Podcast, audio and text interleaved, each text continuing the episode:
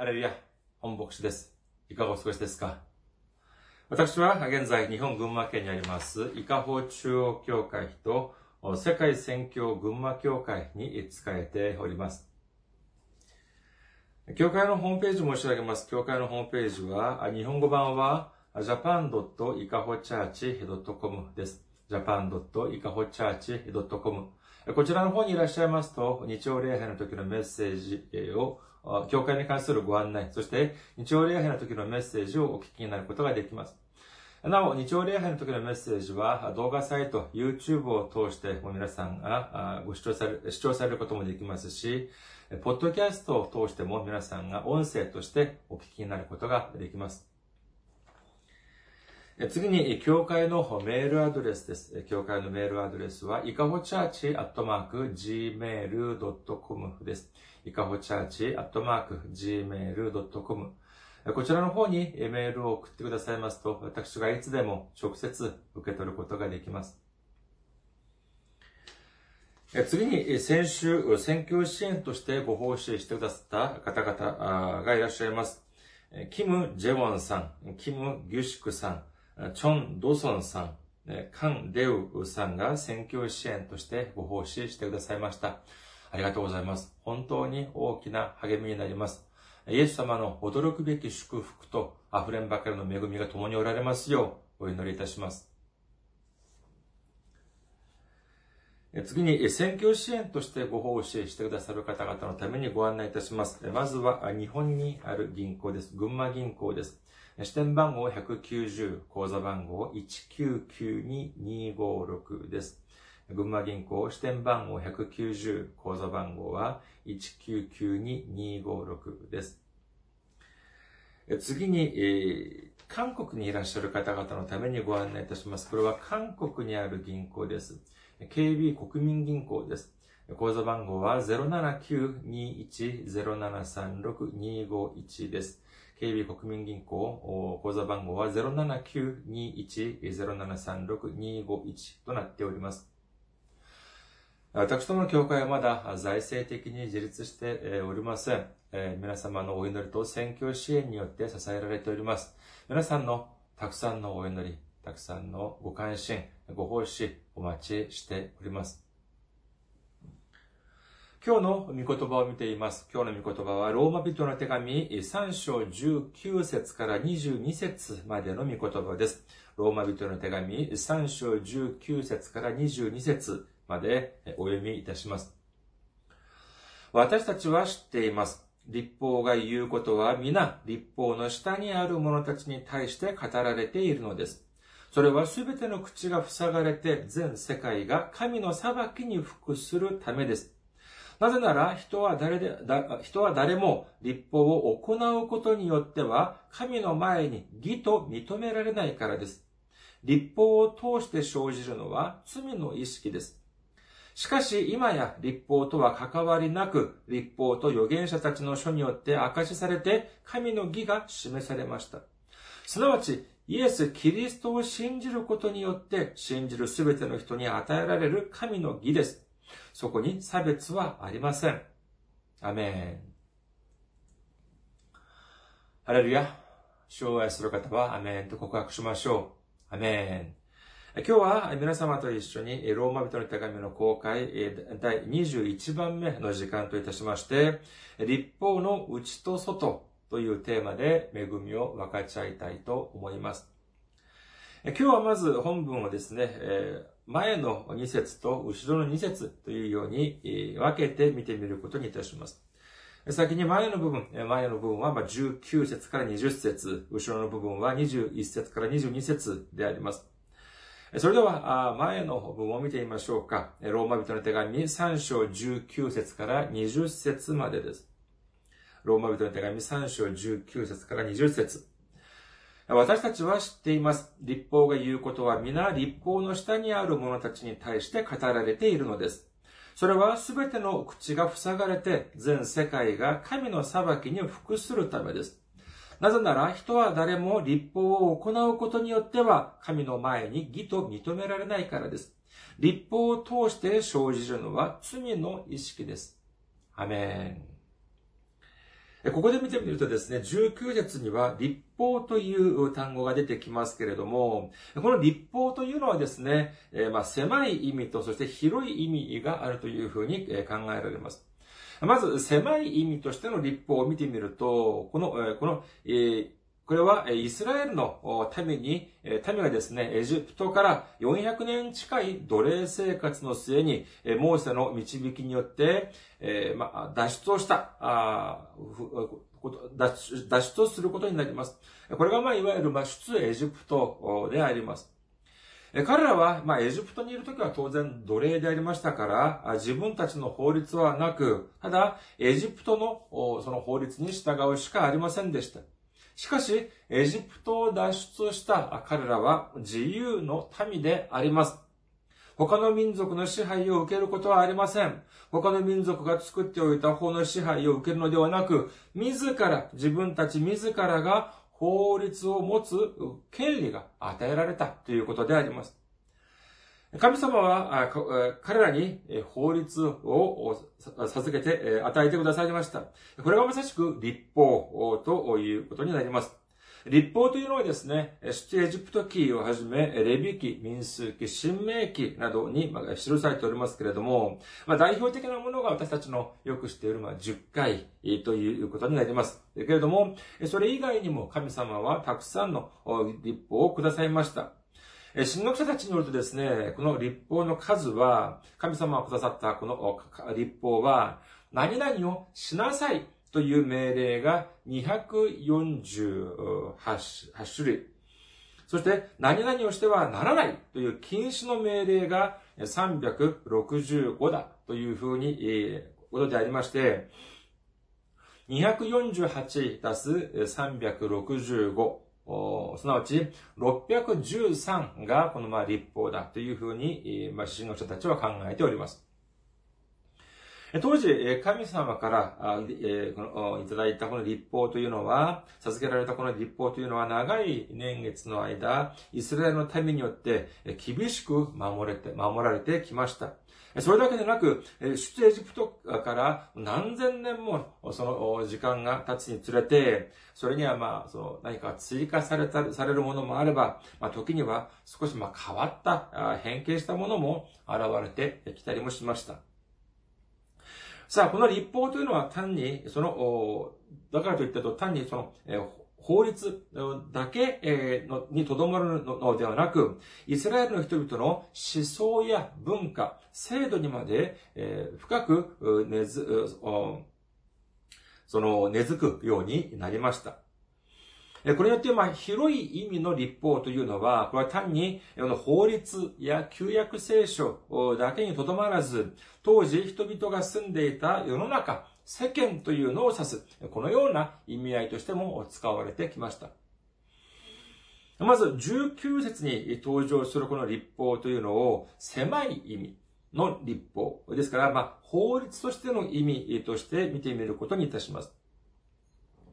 19節を見てみますと、パウロは立法については何と言っているのかというと、立法というのは、立法の下にある人々に、を対象にしたものであるというふうに言っております。そして、立法というのは、本当にとにかく、神様の裁きの下に置くために存在する。このように定めているのであります。そしてこの立法というのは、何々をしなさいと命令、という命令であれ、何々をしてはいけないという命令であれ、いずれにしても、これを行うということによっては、義として認められない。このようにパウロは言っているのであります。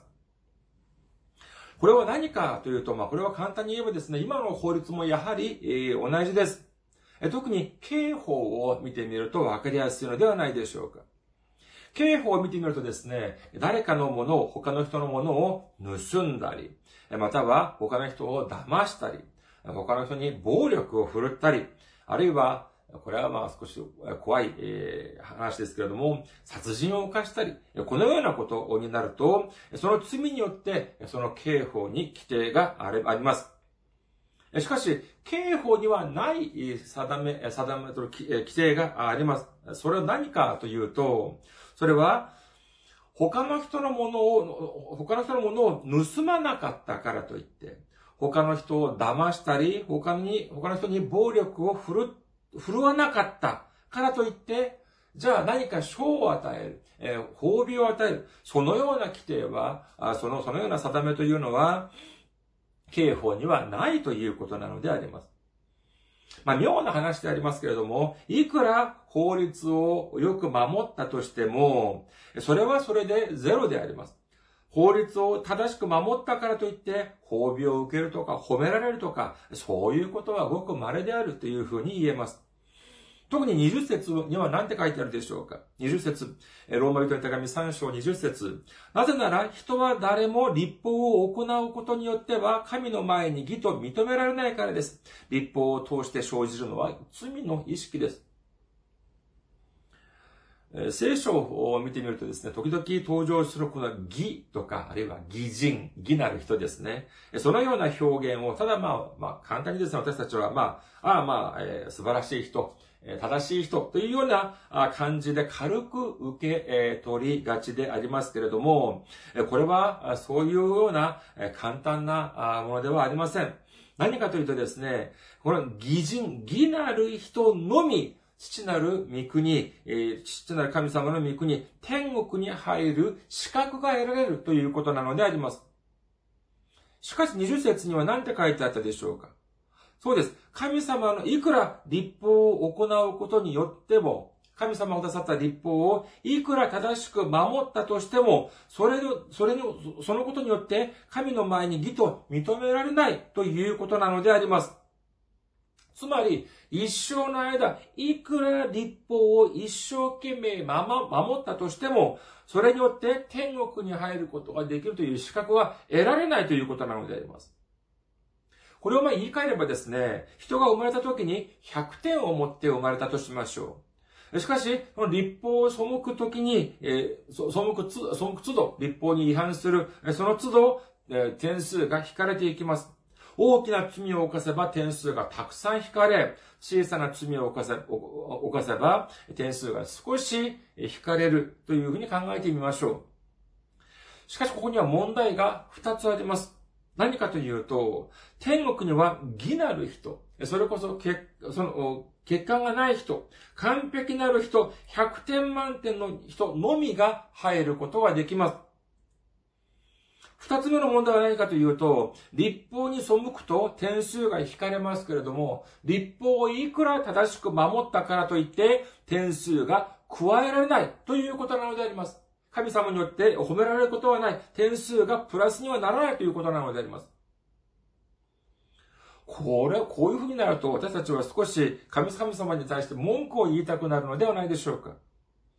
いや、神様、私たち、私が人生の中でですね、大きな罪を犯したのではありません。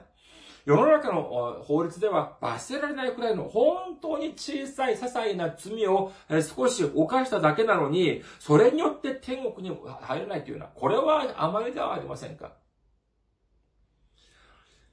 しかし、聖書には何て書かれているかというと、ヤコブの手紙2章10節から11節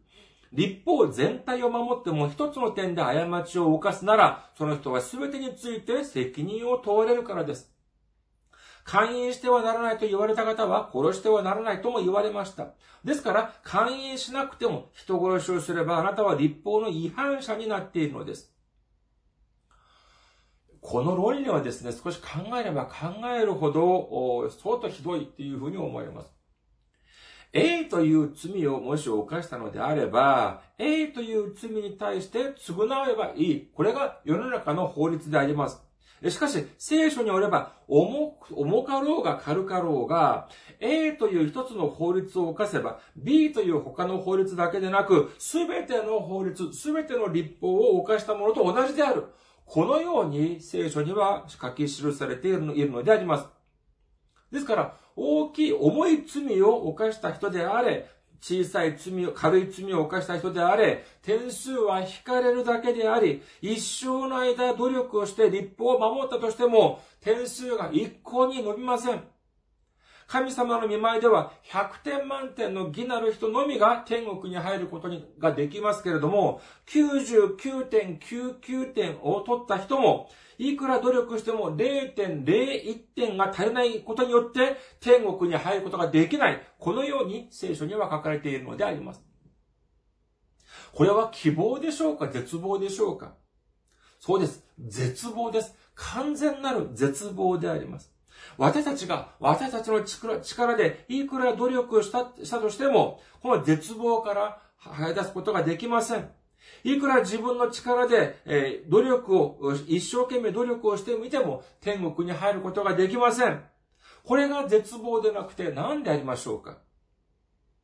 しかし、このような私たちに望みが、希望が生まれました。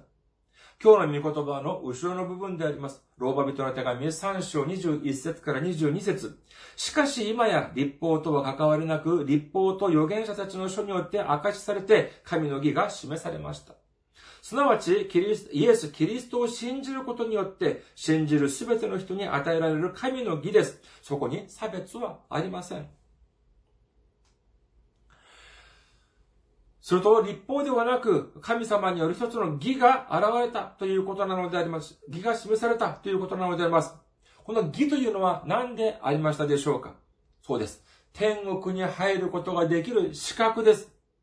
私が、たとえ、私私が自分の罪のために天国に入る、その資格はないけれども、しかし、この義さえつかめば、天国に入ることができる資格が与えられます。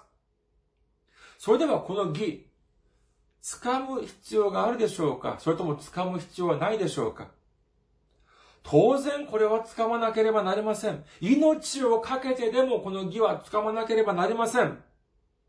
それはそうでしょう。私が持っているすべてのものを捨てたとしても、これは掴まなければなりません。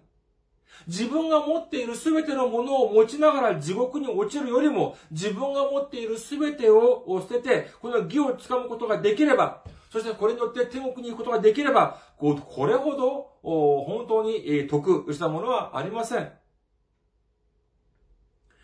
そして、この義というのは、すでに立法や預言者たちによって明かされたというふうに記されております。それでもこの義というのは何かこれはまさしく、私たちの救い主であるイエス・キリストだということを信じる皆様であらんことをお祈りいたします。いくら白い洗濯物を炭で、真っ黒い炭で洗ったとしても、いくら一生懸命真っ黒い炭で洗ったとしても、そそれは決して白くなることはありません。いくら絶望の中で一生懸命、えー、その努力をしてみても希望は見えないのであります。それでは私たちはどうしなければならないのでありましょうか少し話題を変えてみたいと思います。世の中でですね、また、あの、世の中の他の宗教とか見てみますと、まあ他の死んだ後ですね、自分が死んだ後、他のものに生まれ変わるとか、あるいは他の他の人間にまた新しく生まれて生きていくとか、あるいは、ましてや他の動物とかに生まれ変わるというようなことが言われたりしますけれども、えー、そのような内容ですね、聖書にはどこにも書かれておりません。しかしまあ私たちがテレビとか映画とか見るとですね、その時も出てくる動物とか見てる時にはですね、時々、ああ、私は本当にあの動物のように生きてみたい。まあ、このように考えたことはああるのではないでしょうか。それではじゃあ皆さんが、じゃあ人間ではない他の動物として生きるのであれば、どの動物のように生きたいですか？まあ、ここにはまあいろんな様々な意見もおありでしょう。様々な動物を考えることもできます。そしてそこにはそれなりの、またいろいろな様々な理由があるので、あるのではないかと思われます。事実まあ、この世には数多くの動物がありますけれども、その外見、構造的なものを見るとですね、人間とさほど変わらないのではないかというふうな気がします。そうでしょう。みんな目とか鼻や口、耳があります。目は見るため、鼻は匂いを嗅ぐとか息をするため、口は食べたり飲んだりするため、耳は音を聞くために使われます。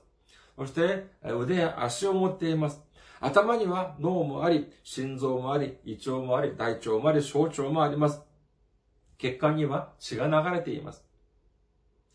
もっと興味深いことを申し上げます。私たち人間とお猿さんのチンパンジー、この遺伝子を比較してみると、比べてみると、この違い、この、この違いが、どうでしょうか何パーセントぐらいが、この人間とチンパンジーが遺伝子的に同じでありましょうか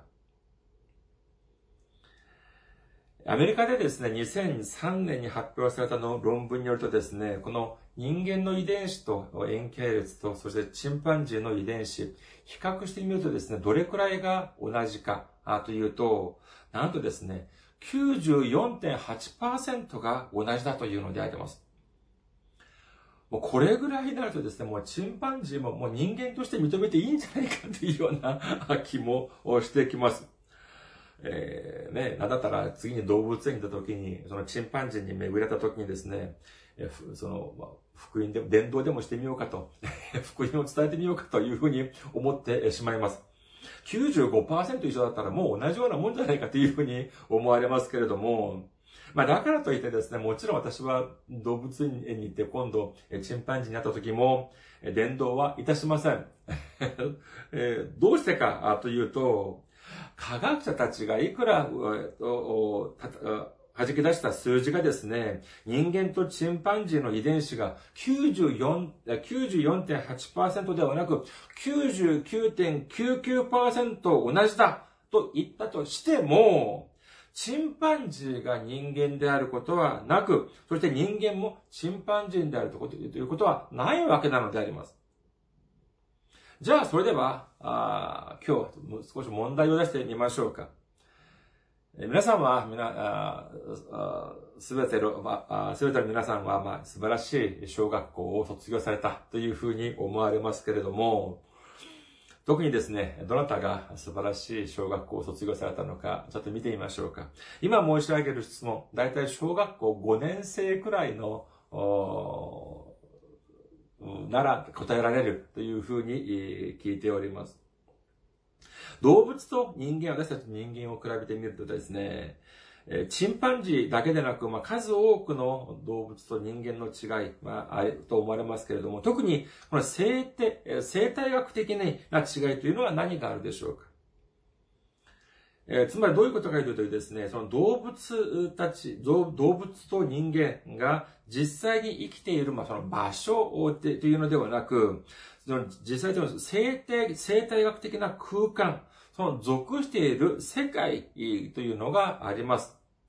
それでは動物たちが属している世界、その構造というのはどういうところに属しているのでありましょうか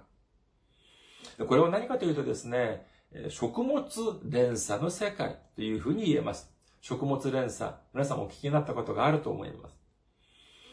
まあ、昔ですね、勉強した時にですね、その、その時の教科書を思い浮かべてみ、えいただくと分かりやすいんですけれども、この食物連鎖の一番下のところは、まあ、微生物なり、え小さい昆虫とかがたくさんいます。そしてだんだんだんだん、え上に行くと、え体つきの大きい、少しずつ大きな動物たちが現れてきます。草食動物もあり、そしてその上には肉食動物が登場することになります。そしてその形というのは、まあ、主にこのピラミッドの形をしています。だんだん一番下にある、その微生物やその昆虫が、量がたくさんいて、そして、だんだんだんだん上に上がるほど、まあ、この個体数が少なくなっていくということで、このピラミッド型で表したりするのが、まあ、一般的でありますけれども、それでは、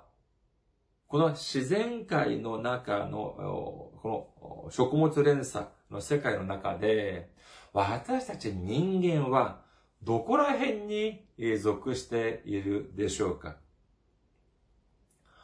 ふと考えるとですね、あ、人間だからじゃあ、えー、食物連鎖のその一番上に人間はいるんじゃないかというふうに考えそうなものですけども、いえ、違います。そうではありません。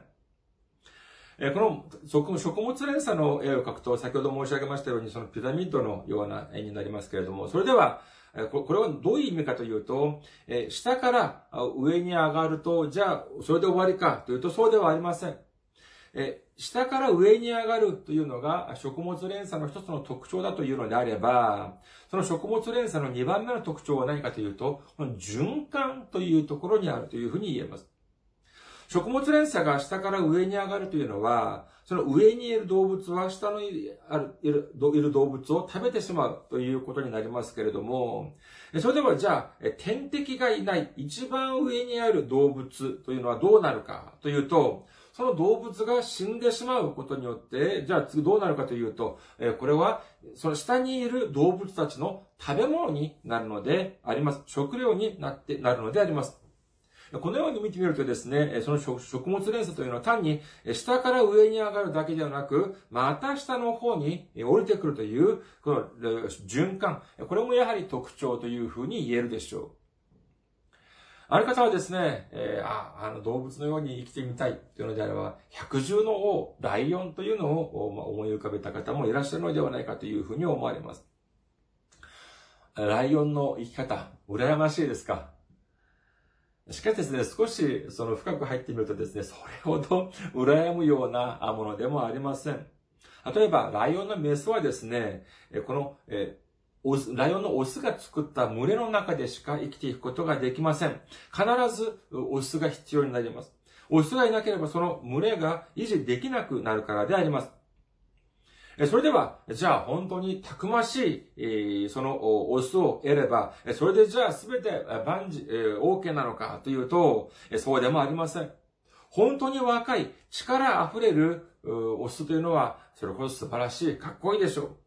う。それこそ誰も、その、倒すことはできません。歯向かうことはできません。本当に素晴らしい、強い群れをなすことができるかもしれません。しかし、このオスたちはですね、この家族、群れを得るために、熾烈な戦いを繰り広げます。群れがないオスのライオンは、群れのあるオスのライオンとに喧嘩を仕掛けて、そして勝って、その家族を得ようとするのであります。若い、たくましい、力溢れるライオンは、じゃあ永遠でしょうか？永遠にそうなのでしょうか？いえ、そうでもありません。人間もそうであり、獣もや、動物もやはりそうであります。若さというのは短い間なのであります。年をとって、そして弱くなり、弱くなるとですね、すぐ他のライオンがまた攻撃を仕掛けてきます。そして喧嘩が、それ争いが生まれ、そしてその争いに敗れてしまうと、悲惨にもその時まで持っていた全てのものを失ってしまいます。そのまま一人で荒野をさまよいながら寂しく死んでいくのであります。それでは、そしてそのように死んだ死体というのは他の動物たちの糧になるわけなのであります。さあ、このことによって新しく家族を得た、そのオスのライオンはどのようなことをするのかというと、それ以前のオスとの間に生まれたその赤ちゃん、子供たちをすべて噛み殺してしまいます。そして自分の子を産むようにするわけなのであります。本当にですね、この世界、本当に恐ろしい世界であります。えー、再びその質問に、え、書いてですね、見てみると、じゃあ人間はその食物連鎖のどの辺にいるでしょうか？ライオンの上にいるでしょうか？いえ、そうではありません。それでは人間はその食物連鎖の中にどこにいるのかというと、これはズバリ、人間はこの食物連鎖に属していないのであります。食物連鎖から完全に抜け出した存在だということなのであります。チンパンジーがいくら人間の遺伝子と94.8%ではなく99.999%似ているとしてもですね、チンパンジーは食物連鎖の中に属している動物であり、そして人間はそこから完全に外に、外側にいる存在だというのであります。これはもう到底一緒になることはないのであります。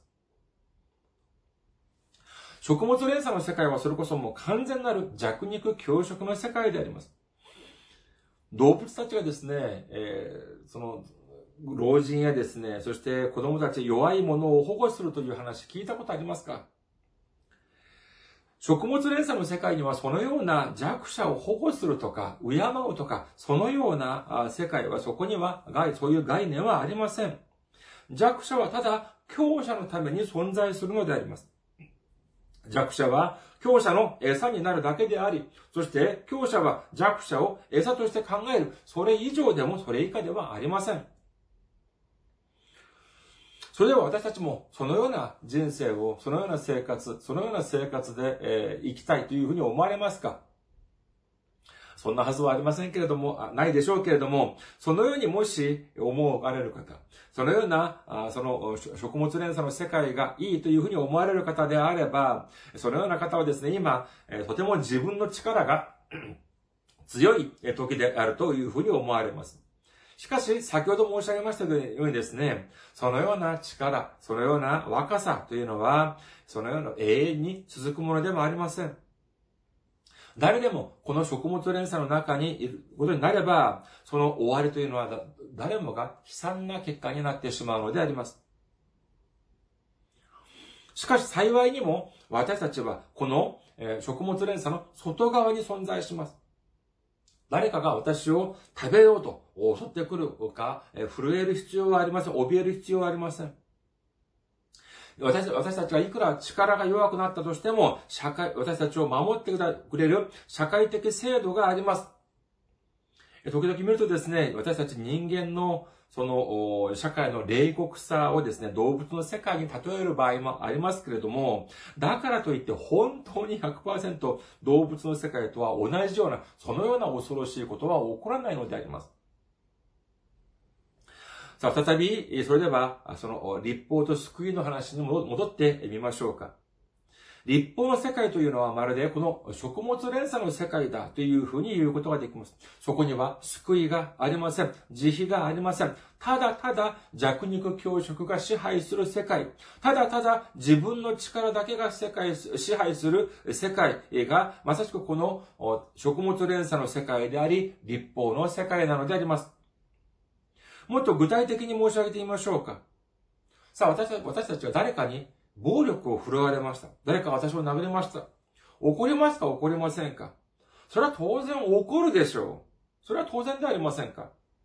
誰かが私が持ってきているこの服を奪おうとしました。しましたそれほどまあ値打ちのある服ではありませんけれども、値段が問題ではありません。じゃあそれをじゃあ誰かは自分のものを奪っていくのに、それをただただぼーっとして見つめているだけでありましょうかいや、そんなことはありません。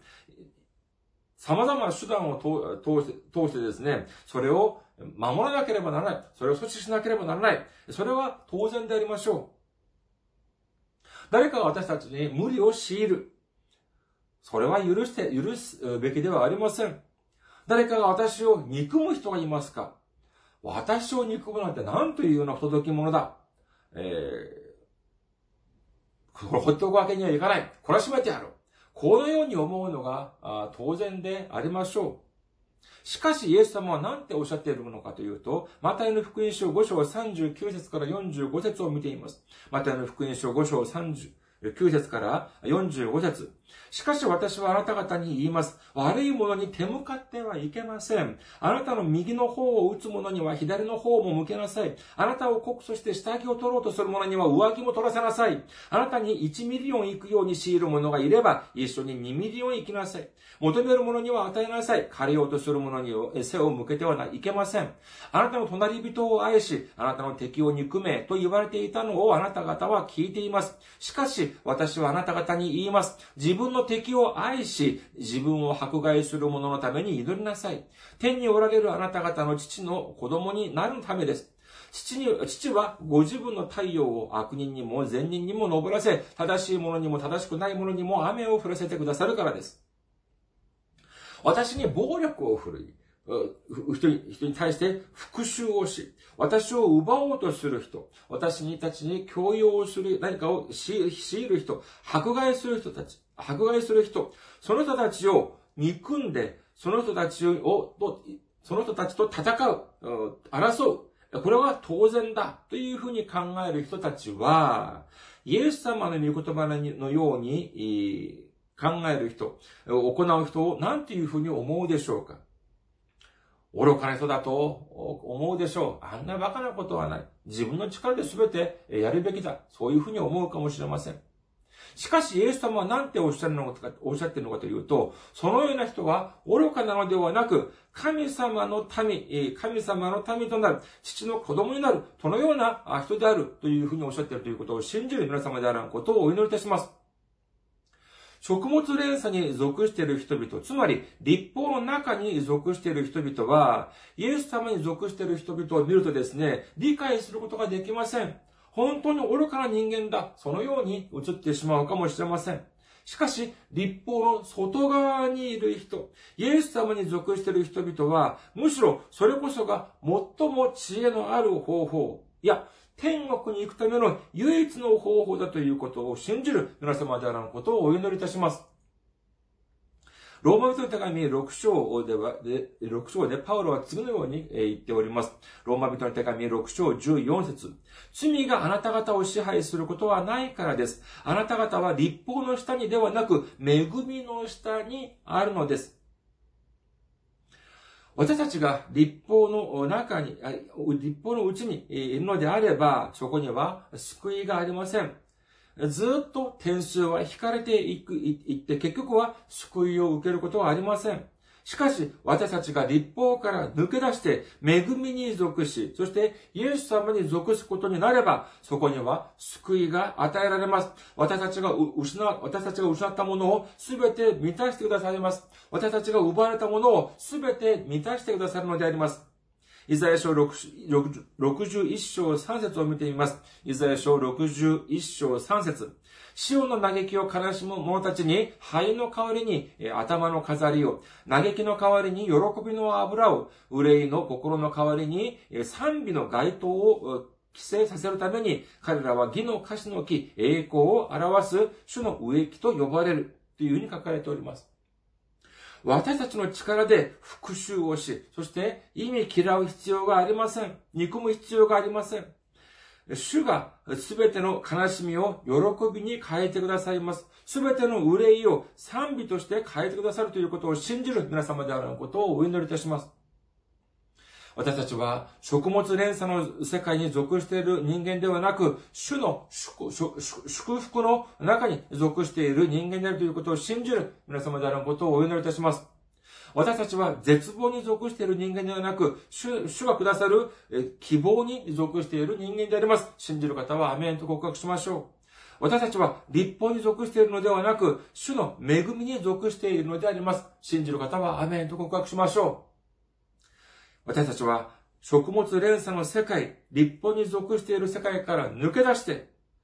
悲しみを喜びに変えてくださり、そして憂いを賛美に変えてくださる主を信じて耐えることによって、恵みと救いに属したものとして、主に栄光を捧げる人生を送る皆様であらんことをお祈りいたします。